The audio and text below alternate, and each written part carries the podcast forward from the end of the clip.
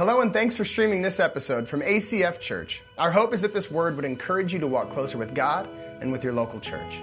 We hope you consider partnering in the work God's doing here by joining a life group, serving, and giving. If you'd like to give financially to the mission of ACF Church, you can do so safely on our website at acfak.org or by texting the amount to 907 341 4213. Now prepare your hearts to hear God's word.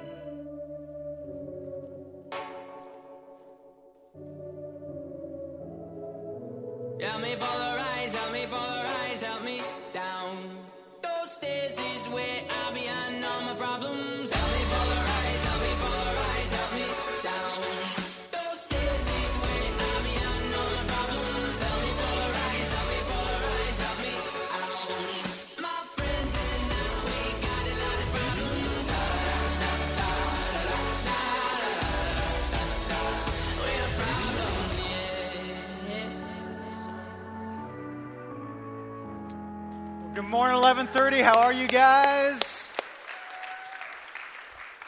Man, I'm so glad that you're with us here today. My name is Brian, and I'm one of the pastors here. And we want to welcome everybody who's with us online as well. Can we welcome them this morning? Encourage you guys too, if you want to pull out your phone real quick and just share the Facebook Live uh, message today, it's just a great way to invite your friends to be part of the ACF community, even if they're from a distance, maybe they're deployed right now or out of state, or maybe just kind of afraid to come into church because that's kind of awkward sometimes to walk into an unknown space like this. So, uh, d- definitely a great way to get the word out about this community. So, we are in a series called Polarized. It's a conversation about the polarized issues of this world and how are we to navigate those topics. And sort of the, the narrative that's been given to us is that you have to hate the people that disagree with you.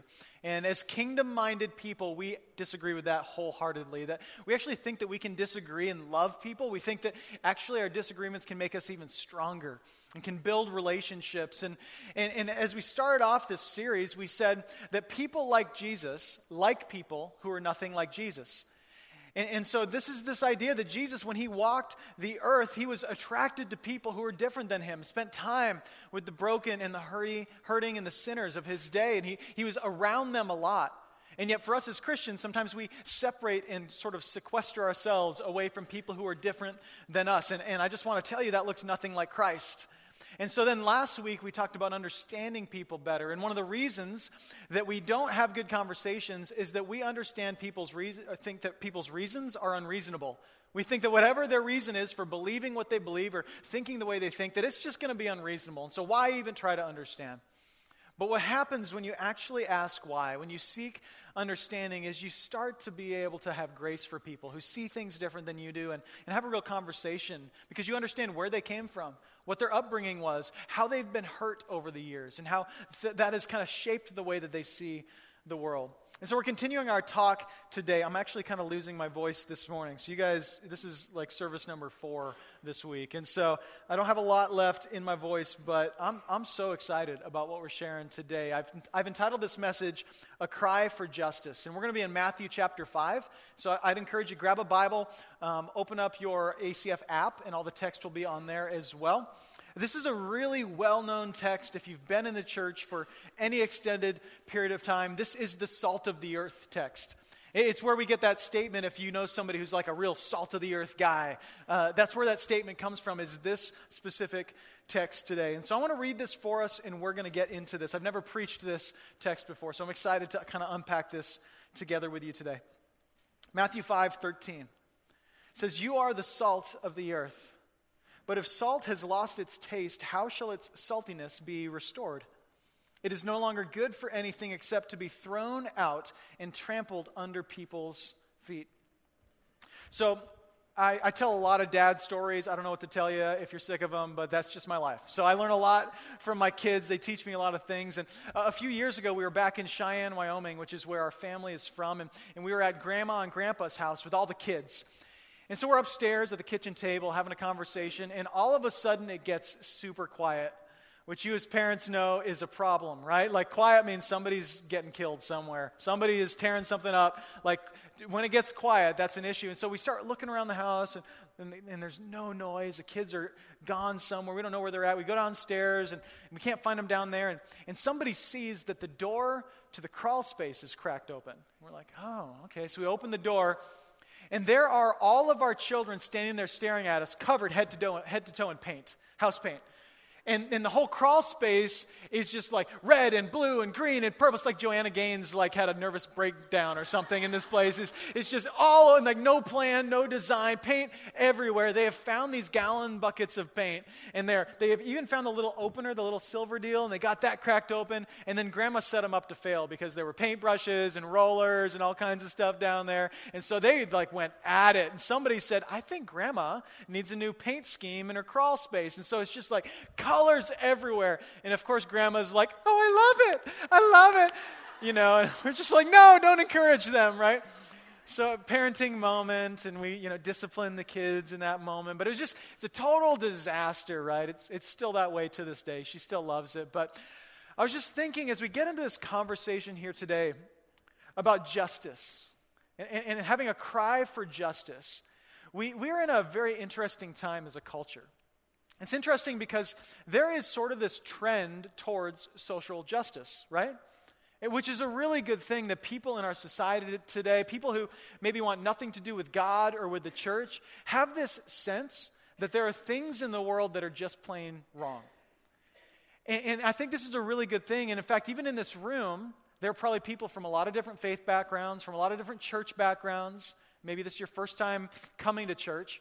But there are things that even in this room we could agree are wrong with the world, right? That we all would look at that and be like, that's not how people should be treated. That's not how people should be uh, talked to. There are things that are just wrong in the world. And, and, so there's this sort of this trend that I've seen really grow over the past 10 or 15 years of social justice. And so people are really uh, challenging some of the things that are wrong in this world and starting nonprofits and, and different movements that we see through social media. And so there's a lot going on that are challenging the issues with the world. Now, that's a great thing. Uh, and in fact, as kingdom minded Christians, we would say, yes, yes, let's come up against, let's fight for justice, let's fight against injustice in the world. But here's the problem the problem is, most of what people fight for today is driven by something called social consensus. And social consensus is simply defined as, as what we as a general culture would say is right and is wrong. And all you have to do is crack a history book to see that that's gotten us into some trouble over the years. That, that as a culture, we don't always together see the right things to be right and the wrong things to be wrong. And so it's a little like this. I've got a, I've got a paint gun up here. Um, this would do a number on a crawl space, wouldn't it? And so you got a paint gun, and I was thinking about it this week. It's a little bit like everybody's got their favorite color, right? Like everybody in this room has what color they would paint the crawl space if they had a chance. And so we have this culture full of people all armed with paint guns, sort of spraying the color of whatever they believe to be right and wrong is socially acceptable, right? And it looks a little like the crawl space. It's just kind of chaos, right? I mean, in this group of people, they, they're, they're, they're wanting this to be wrong and this to be right. In this group of people, this is wrong and that's right. And it actually gets even worse because as we talked last week, Jesus describes us, and Paul describes us, if we don't know Jesus, as spiritually blind. It's like we, can't, we literally can't see. And so it's not just that people have paint guns, but it's that they're actually like this. So can you imagine if you hired somebody to paint your house and they showed up like this? Right? That'd be a disaster, right? You wouldn't want to see this from somebody you hired to paint your house. But this is how the Bible describes a culture that tries to define morality for itself. Like, we all have what we think is right, what we think is wrong, what we think is acceptable. And so we're just sort of spraying the world with our favorite color. And what was wrong yesterday is right today. And what's right today is wrong tomorrow. And so everything's shifting, everything is changing. And, and we as the church, we go, well, there's got to be right and wrong. There's got to be what is just and unjust. And it can't be simply driven by what we're comfortable with or what we see as, as the social norms of our day. And this whole idea that our culture, even people who don't believe in God, are fighting for justice in the world really doesn't make sense. It doesn't make sense because, because here's what I would say is that for there to be justice, there must be injustice, right? And for there to be injustice, there must be one singular judge. There must be somebody who is determining what is right and wrong. Otherwise, we're just all fighting for whatever we feel like fighting for in the moment, right? And that can be shifted based on what I'm comfortable with, what society says is okay, and what isn't okay. And so the idea that we have a culture that's like, no, there are things that are worth fighting for, things that are just wrong, doesn't actually, uh, isn't compatible with the idea that there is no God. And in fact, famous atheist Richard Dawkins in his book God Delusion, he speaks about this idea that we're all sort of kind of just following our impulses, that, that this road, when, when you believe there is no God, it leads to there being no morality, that there really is no ethics, there is no right and wrong. And here's what he says He says, The universe we observe has precisely the properties we should expect if there is at bottom no design, no purpose, no evil, and no good. Nothing but blind, pitiless indifference. DNA neither cares nor knows. DNA just is. And we dance to its music. Anybody heard that quote before? It's, it's crazy. I mean, but, but that, that may, it makes sense, actually. This idea that if there is no God and we just sort of are these, these piles of DNA operating out of our impulses, that there can be no right and wrong. We're just all sort of dancing to the music of our own DNA. But yet at the same time, we would say that can't be true. I mean, there are things that are just wrong and things that are worth fighting for, just as much as if, like, my son has an issue with biting kids at school, like he's biting your kid at school, and you're talking to me about it. I mean, you'd be shocked if I was like, well, Billy, that's not my son's name, Grayson. Well, Grayson, like, sure, go ahead and, and, and, bite other kids. That's fine. That's what your DNA says to do. You just do you, Grayson. Like, you just do you, buddy. Whatever you feel like, just bite the other children, right? I mean, of course not. Of course, you wouldn't say that. You'd be like, no, you need to impose what is right upon his sense of what is right and wrong. You need to impose yourself upon that. And so I will tell you that there are things that obviously we understand this in culture to a, a variety of different degrees. Like you can't just feel like driving 100 miles an hour on the Glenn and not get a ticket for that, right? I mean, there, we have laws against those things. And we have, we have laws against a lot of different things. And so, in the tension that we feel in this culture, in this drive towards social justice, that there is a right and wrong, which we do believe. We do believe that there is a design, and that there is a God that's created humans to, to flourish and to be healthy, to be loving, right? We believe there is a design.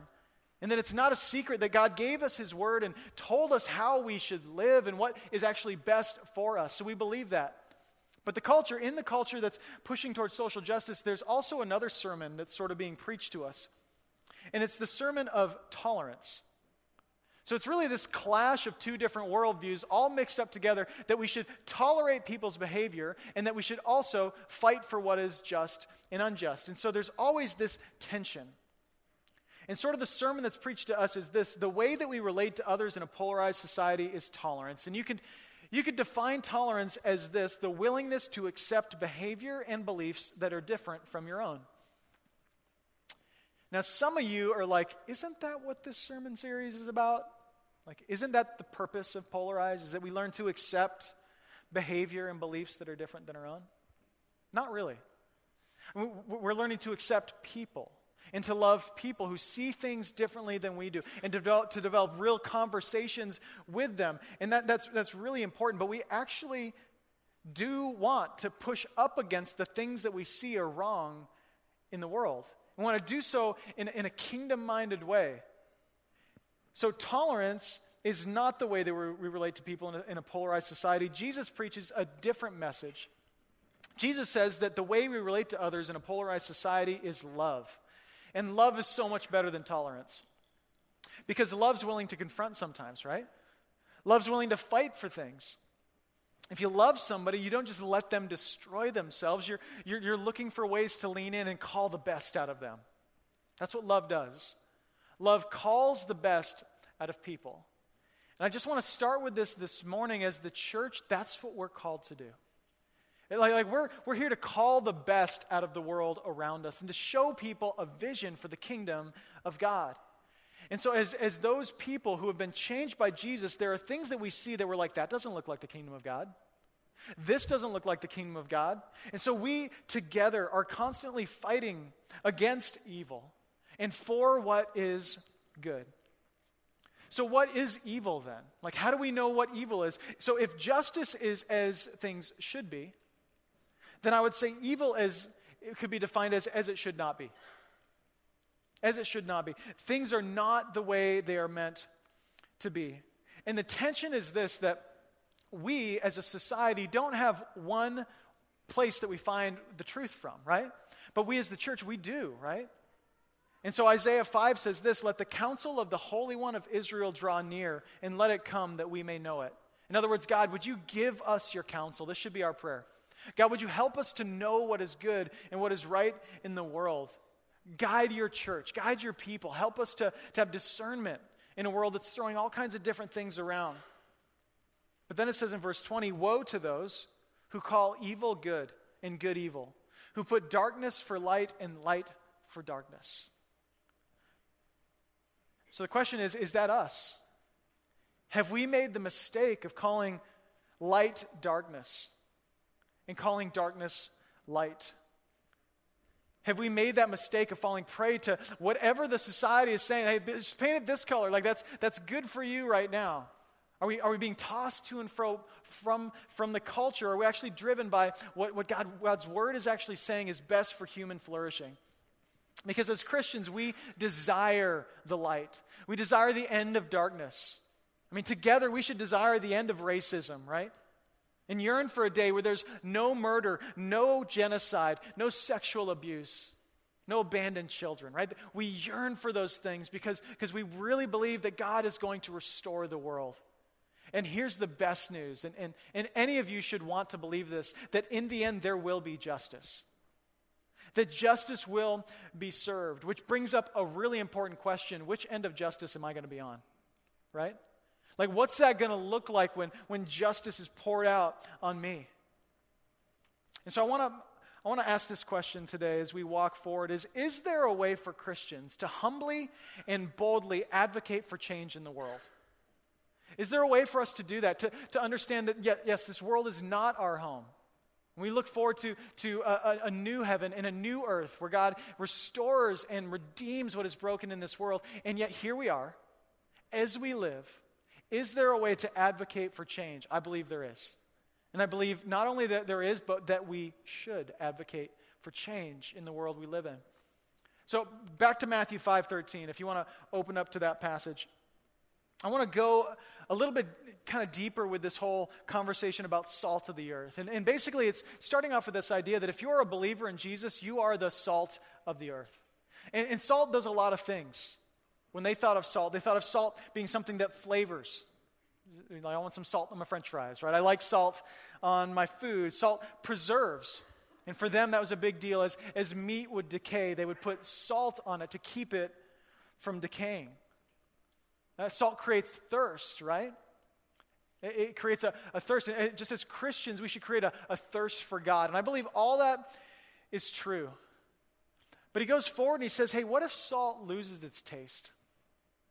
Like, what if, what if salt loses its influence?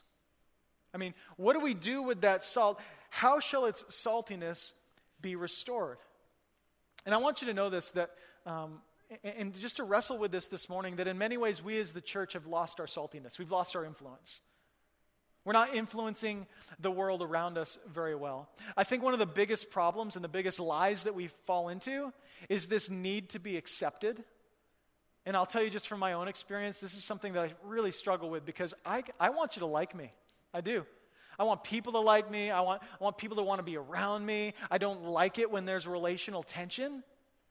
And yet, what we read in the scriptures is that if, if there's not some relational tension sometimes, and if people aren't sometimes a little upset with you for what you believe, then you're probably actually not living a life following Jesus. I mean, you have to kind of go back to what do I believe? What am I about? Because if we believe in Jesus, if we believe that there are things that are just and unjust, that means that we're going to be fighting for things occasionally. We're going to be talking about things occasionally. And that people in the world will disagree with you and will disagree with me. So we have to start off by going, man, okay, this is going to be hard sometimes. But we don't want to fall into this category of those who have lost their taste. So this kind of begs another question. What is Jesus speaking about? When he says like, what does it mean to like lose your taste, lose your influence? And as you read the Sermon on the Mount, what you see, and I'd encourage you, go back and read this whole section of Scripture. It's going to shine a lot of light on this one verse. But what you see is Jesus contrasting two people groups. And these are two people groups that look really similar on the outside. The first people group are the religious people of the day. And they're doing all kinds of good things, in fact, very respected for their morality. They look from the outside like very clean and upstanding people. And then over here are other people who are also doing good things and might also look on the outside like very upstanding people, except they have actually been transformed by God. And so, this whole section of Scripture, I need to start you off with this. It's not simply a, a way to encourage you to go on a mission trip, right? Like this whole section, it's not just trying to convince you, like, okay, go, you need to do some more good works throughout your week and, you know, go shovel your neighbor's yard or whatever. Like, then you've gained your saltiness. No, he's trying to help us to see the difference between those who have actually, who have actually been transformed by God and those who have not. And the thing is, only you know. Like the people around you, they might be like, You're actually one of the best Christians I've ever met. And you know actually in your own heart that, that, you're, that you're not, that you're not doing things for the right reasons. And, and Jesus sees this in his day and confronts the Pharisees and the relig- religious leaders for all of the same things. They're acting. They're acting. They look really good on the outside, yet they are broken on the inside. So I think for us first, as we confront the things that are worth fighting for in our society, we need to deal with this. And I want you to write this down. It's a trap to advocate for God's justice in other people's lives without asking for it in our own. I think this is where we get off the rails as a, as, as a church and as Christians, is that we see things in the world that we're like, man, that's just wrong. We, we believe that there are problems, and maybe you're right that it's, that, that it's an issue. But you haven't first asked God to pour out his justice into your own life. And, and the thing that we realize as Christians is that we, we are recipients of every good thing that we have. Like, like we, none of us deserve to be here. None of us deserve to spend eternity with God. We don't deserve the grace that God gives us. And the grand story of the good news of the gospel is that Jesus takes all of the wrath of God upon himself on a cross. The, the, that which was deserved by us for what we've done, Jesus takes upon himself. And so, so as we look at that and we go, man, that's the story of our lives, it changes the way that we seek justice in the world. Okay? Like it changes our tone, it changes the way we talk about things, the way we approach things. When we start with that place of seeking God's justice in our own lives first, it actually changes the conversation. So let me give you a few examples of this. So I, I just was thinking, what are the things that we're doing that are just like good things? that we're seeking good things. The, the first thing that came to my mind was in November, um, we partnered up with Compassion International and uh, sponsored 500 children in uh, Burkina Faso, which means that many of you are spending $38 a month to give one child, maybe many children, food, education, healthcare, and biblical training.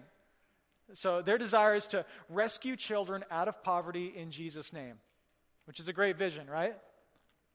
Now, even your friends, if they're not Christians, would be like, yes, rescue children out of poverty, right? They would connect with that. We just kind of add the in Jesus' name part of it, right?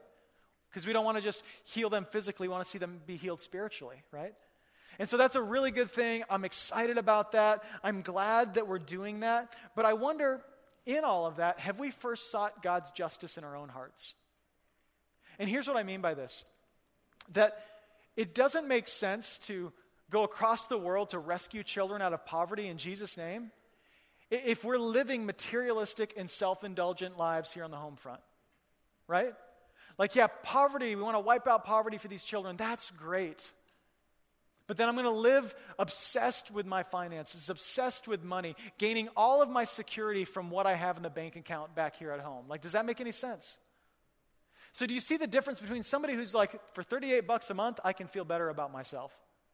Or somebody else who's like, no, I'm going to actually support children because Jesus has first poured out his justice in my own life. And I see that, that, that money doesn't give me security, finances don't give me security, my material things don't give me security. So I'm actually going to use the resources God gave me to build his kingdom, kingdom across the world, right? So that's a different approach. And these are the two groups that Jesus is drawing contrast with. How about this? Impact Eagle River. We do this every year. It's my favorite Sunday of the year. So we cancel our Sunday morning church gatherings and we go out into our city. We serve people. There's hundreds of you that go out and do projects, and I love it. Uh, we give free oil changes to single parents, foster families, adoptive families. Um, we changed the oil for like over 100 people last, 100 different vehicles last year, and um, I love it. Like, it's one of my favorite things that we do. But here's my fear. Every single year that we do this, I, I struggle with this. My fear is that we would serve our city in the name of Jesus. And at the end of the day, we would leave comforted instead of compelled to go and serve more and convicted to change the way that we live our lives. You see, you see the difference, right? It's a huge contrast that we wouldn't be changed by the gospel. We would just go kind of like, oh, sweet, we serve people, let's do it next year again. You know, like waiting on next year. We talked earlier about some of the social trends and and one of the big things that it's sort of uh, popular today to oppose human trafficking, which praise God for that. Amen? I mean, that's, that's a mess. It's, terrible. And it looks nothing like the kingdom of God. The dehumanization of people. I mean, that's, that's, that's terrible. And so we as the church, we would applaud that and support that. And in fact, um, just pretty recently was sort of the End It movement. Not, they had like a day where you put the red X on your, on your hand. Many of you maybe did that, posted on Instagram, right, with the red X. And so that's, that's a trend. It's popular. It's something that we would also agree with. But here's the thing is that it doesn't make sense that we would oppose human trafficking on a global scale and then go home and watch pornography in the evening, right? That we would give ourselves to these things that are unhealthy and at the same time contribute to the problem that we say that we're against. We actually have to seek God's justice in our own lives. Let Him work out justice in our own hearts so that we can see him do a movement on a global scale. You guys are super quiet. I love it. I love it. No, this, this, is, this is heavy stuff, and I get this. I get this. And I want to push a little bit more. The, uh, the abortion debate is back into the news, right? I mean, this is a big deal uh, with the recent bill that, um, that wasn't passed. There's a lot going on here. And I just, I remember growing up in the church, and um, for my parents' generation, this was a big conversation. Um, and, and, in many ways, the conversation's gone silent, and now it's kind of rising back to the surface. And, um, and I know, here's, here's what I know. Whenever you say that word, especially in the church, there's a lot of shame that comes up. And so when I mention the, the A word, the abortion word, here's what I know. In, in a room like this, there are women who have had abortion and, and men who have supported those. And here's what you need to know as we walk into the, even this conversation is that abortion is not the unforgivable sin. You need to hear that. You need to know that. That's probably not the story that you heard. Because a lot of people got, have gotten a lot of judgment and a lot of resistance in an unhealthy way, in a way that doesn't look like Jesus. And so, as I'm watching this debate kind of rage on, I see a lot of people um, pushing both directions in different ways. And I see the church there, and, and in so many ways, the church has been sort of a, an agent of shame for people. And I, and I wonder, like, for you, if you've even felt that before. Or maybe you've participated in that shaming, right? Uh, because here's what, here's what I know you don't even have to say anything. I mean, you ladies know the power of a look, don't you? Like, especially you ladies in the room. All somebody has to do is look at you to make you want to just leave a room. Just that, that little look of, like, oh, I get it. I get how you see me, right? And so we as the church, we got to go, okay, we might be part of the problem here. Like we might be part of the issue. And, and here's what I ran across this week in a, in a recent survey that was done. And this is such a big deal. I want you to, I want you to read this. It said that this many women with unplanned pregnancies go silently from the church pew to the abortion clinic, convinced the church would gossip rather than help. More than four in ten women who have had an abortion were churchgoers when they ended a pregnancy. Something's wrong, right? I mean, I just want us to let that burn for just a second. Is that four in ten women who have had abortions are part of a church family? And here's what's happened is that even in the church, because of the shame that people feel, like, can you imagine somebody that's sitting down the row from you going, Yep, got pregnant, didn't plan on it. I go to church. I might have this child, but I'm going to get so much shame from my friends and from my church family that I can't have this child. And that we would participate in the problem to some degree, right? And so that's, that's huge. We love children. It's good. It's good. Relax. You guys are good. This is a massive issue. This is a massive problem. Something that we as a church, and you're like, well, you know, abortion, okay? So this is something that we should speak about. And, and as those who are fighting for those who can't fight for themselves, like, absolutely. This falls under that category. But the conversation has been so filled with shame that people, here's what people hear from the church the church will hate you if you have an unplanned pregnancy. But what if the new message was the church will help you if you have an unplanned pregnancy? If we let God's justice work out in our own hearts, what we're going to do is instead of just posting stuff on Facebook, you might go volunteer at the Heart to Heart Pregnancy Center. I mean, you might go raise some stuff together for a, a, young mom who didn't plan on getting pregnant and just help her get a car seat, help her get a vehicle, help her get by, right? I mean, you might try to make a difference in somebody's life physically, but you can't do that if you haven't allowed God's justice to, to come into your own heart first. What's going to come out of you is judgment and shame. And so I think we as the church, we need to repent from this and we need to understand that there's a there's an issue here. And, and the good news is social consensus, even on this topic, is shifting. Have you guys seen that? Even recently, the millennial generation, which I'm just kind of at the tip of, the millennial generation is more opposed to abortion or uh, especially late term abortion than the previous generation, which God bless millennials, right? You don't hear that a lot, do you? God bless the millennials. This is really good, though, right? I mean, the youth are saying, stop killing the youth. That's a good message to say. So the, the, the, social consensus is shifting, but that doesn't mean it won't shift back. That doesn't mean it won't continue to change.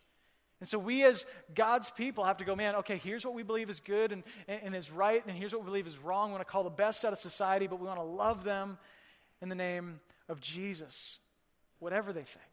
So know this wherever you're at with this topic, we want to be your family even if you disagree, even if you see things differently than I do. But then he goes on, he talks about this salt, and he's like, then what is it good for? Like, if you're not fighting for something, what's it good for? Simply this here's the question we need to ask is what good is a faith that doesn't fight for anything? What good is it? What's the point if we're not fighting for anything? And I would say this a faith that isn't fighting for something is probably failing. I've seen a lot of people walk away from the church because they just didn't have anything to do with their faith. They're just like, oh, yeah, I raised my hand in church that one day, I got baptized, and then I kind of hit the finish line. Felt like, what else? What's next? Instead of saying, no, there are things worth fighting for, things that we need to, to stand up for in the world. Jesus says, he says this in Luke 14 35. This is, this is his other way of saying this that it is of no use either for the soil or for the manure pile. It is thrown away. He who has ears to hear, let him hear. Right? So he says, this salt, as it loses its saltiness, is, is useless. Like it has nothing that it's good for. In fact, he's like, it's not even worth throwing on the ground. Like the ground's good for something. The, the, ground can grow stuff and it can, can, can bring stuff up, but you throw this useless salt on the ground, then it's worthless. So he says it's not good for the ground. Then he, t- he talks about a manure pile. That's interesting. He's like, if you're the kind of person that has lost their saltiness and influence in the world, you're not even worth like throwing on a manure pile because you're going to ruin, the manure, is what Jesus is saying. Because the manure can grow stuff, it can, you know, fertilize the ground. And so this is what I think he's trying to communicate to us is that you and, and my faith need some work. Your faith needs some work. Your faith needs something to fight for, something to, to push for. And that's for this picture of the kingdom that Jesus paints so beautifully for us. And when I say fighting, here's what I don't mean I don't mean just screaming about something. I mean us standing up for the right things in a way that looks like love to our world. And this is a very different way of fighting. Like for you, fighting for what's good and right in our culture might mean serving with our kids at ACF Church. I mean, as you're taking care of these kids on a, on a, Sunday morning or a Wednesday night, you're teaching them the gospel, you're showing them love and acceptance. You're actually fighting up against all the things that they're dealing with at home and at school. You're fighting for a vision for something better, calling the best out of them. So fighting might not always look like what you think it looks like. And there's a lot of ways to fight. You should vote, right? Voting's good. Vote. We have this ability to vote. I, I encourage you, vote the kingdom of God. Vote what God says is best, but understand that we have to first start by letting God's justice penetrate our own hearts. And that's really what's going to enact change in our social groups, in our communities. Our faith needs some work, and that's what makes us salty. In ACF Church, you are some salty Christians. That's, I love that about you. Like, we got some salty people in this room. And I was just thinking this week about all the people that I know that are just, man, so, so salty in the name of Jesus. Like, there's a family that I know that uh, recently walked into the journey of foster care um, to adopt. And if you've ever done the foster care thing, especially in the state of Alaska, it's a journey. And it's a process. And it's um, lots of tears and lots of challenges. But they want to be salty Christians, right? So they, they, they let God's, God's heart come into them to develop a heart for this, this little boy. And so they're like, man, we want to want to do what we can to impact this kid's life. I think of a young woman in her 20s whose husband is deployed, and she's got some options. She can just hang out all night and watch Netflix just chill at home. But she decided, no, I'm, i want to host a group of junior high girls at my house. I want to mentor them and teach them and, and show them what's best and, and encourage them and disciple them. She wants to be a salty Christian, right? So this is an overflow of what's going on inside their own hearts. I think of another couple who uh, is actually planning on leaving a very comfortable job situation to start a business so that they can support and fund the ministry of ACF Church. Some salty Christians, right? Like, who would do that?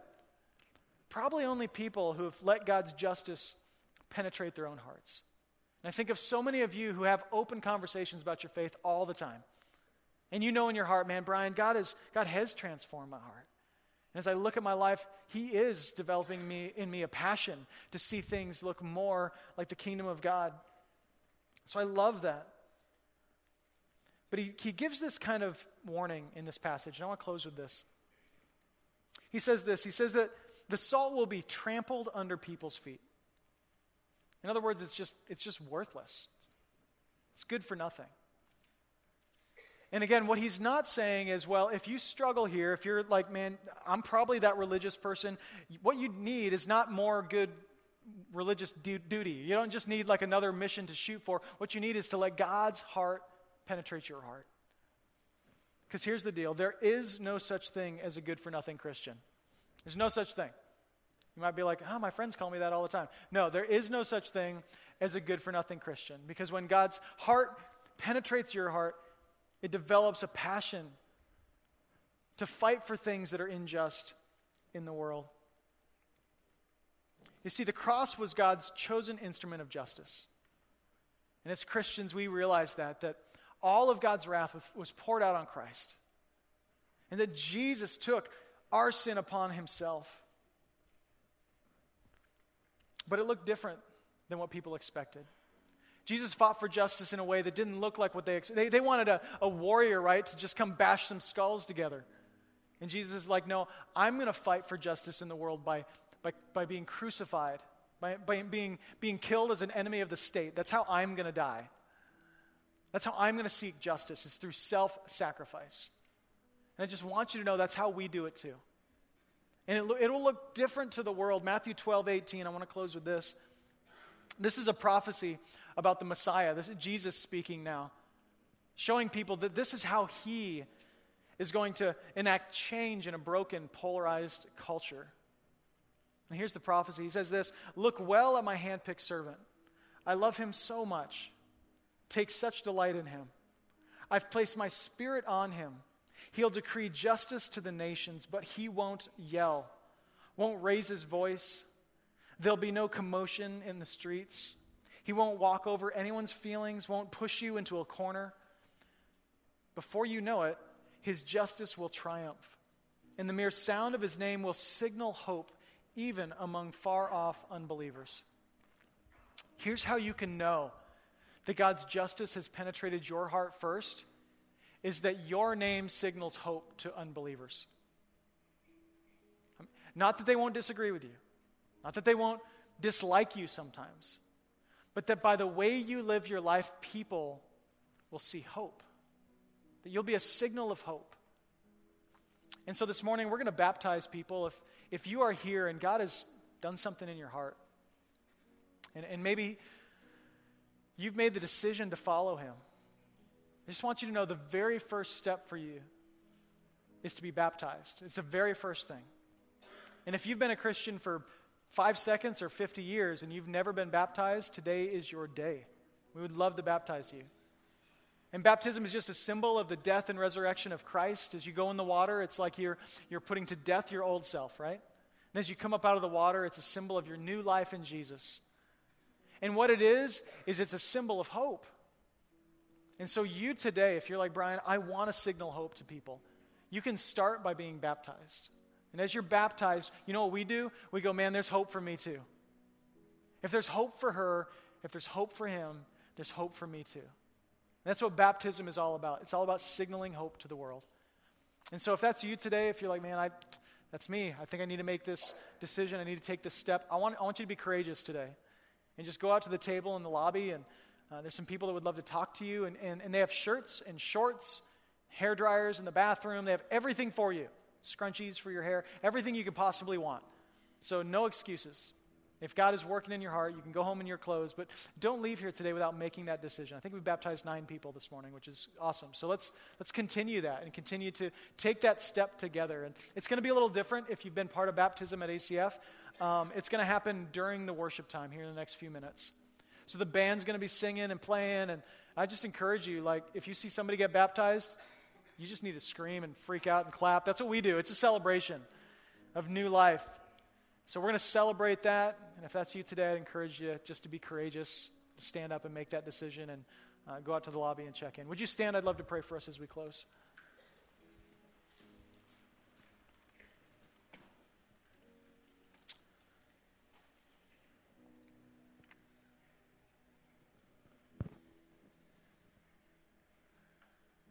God, we just want to thank you first for your grace on us.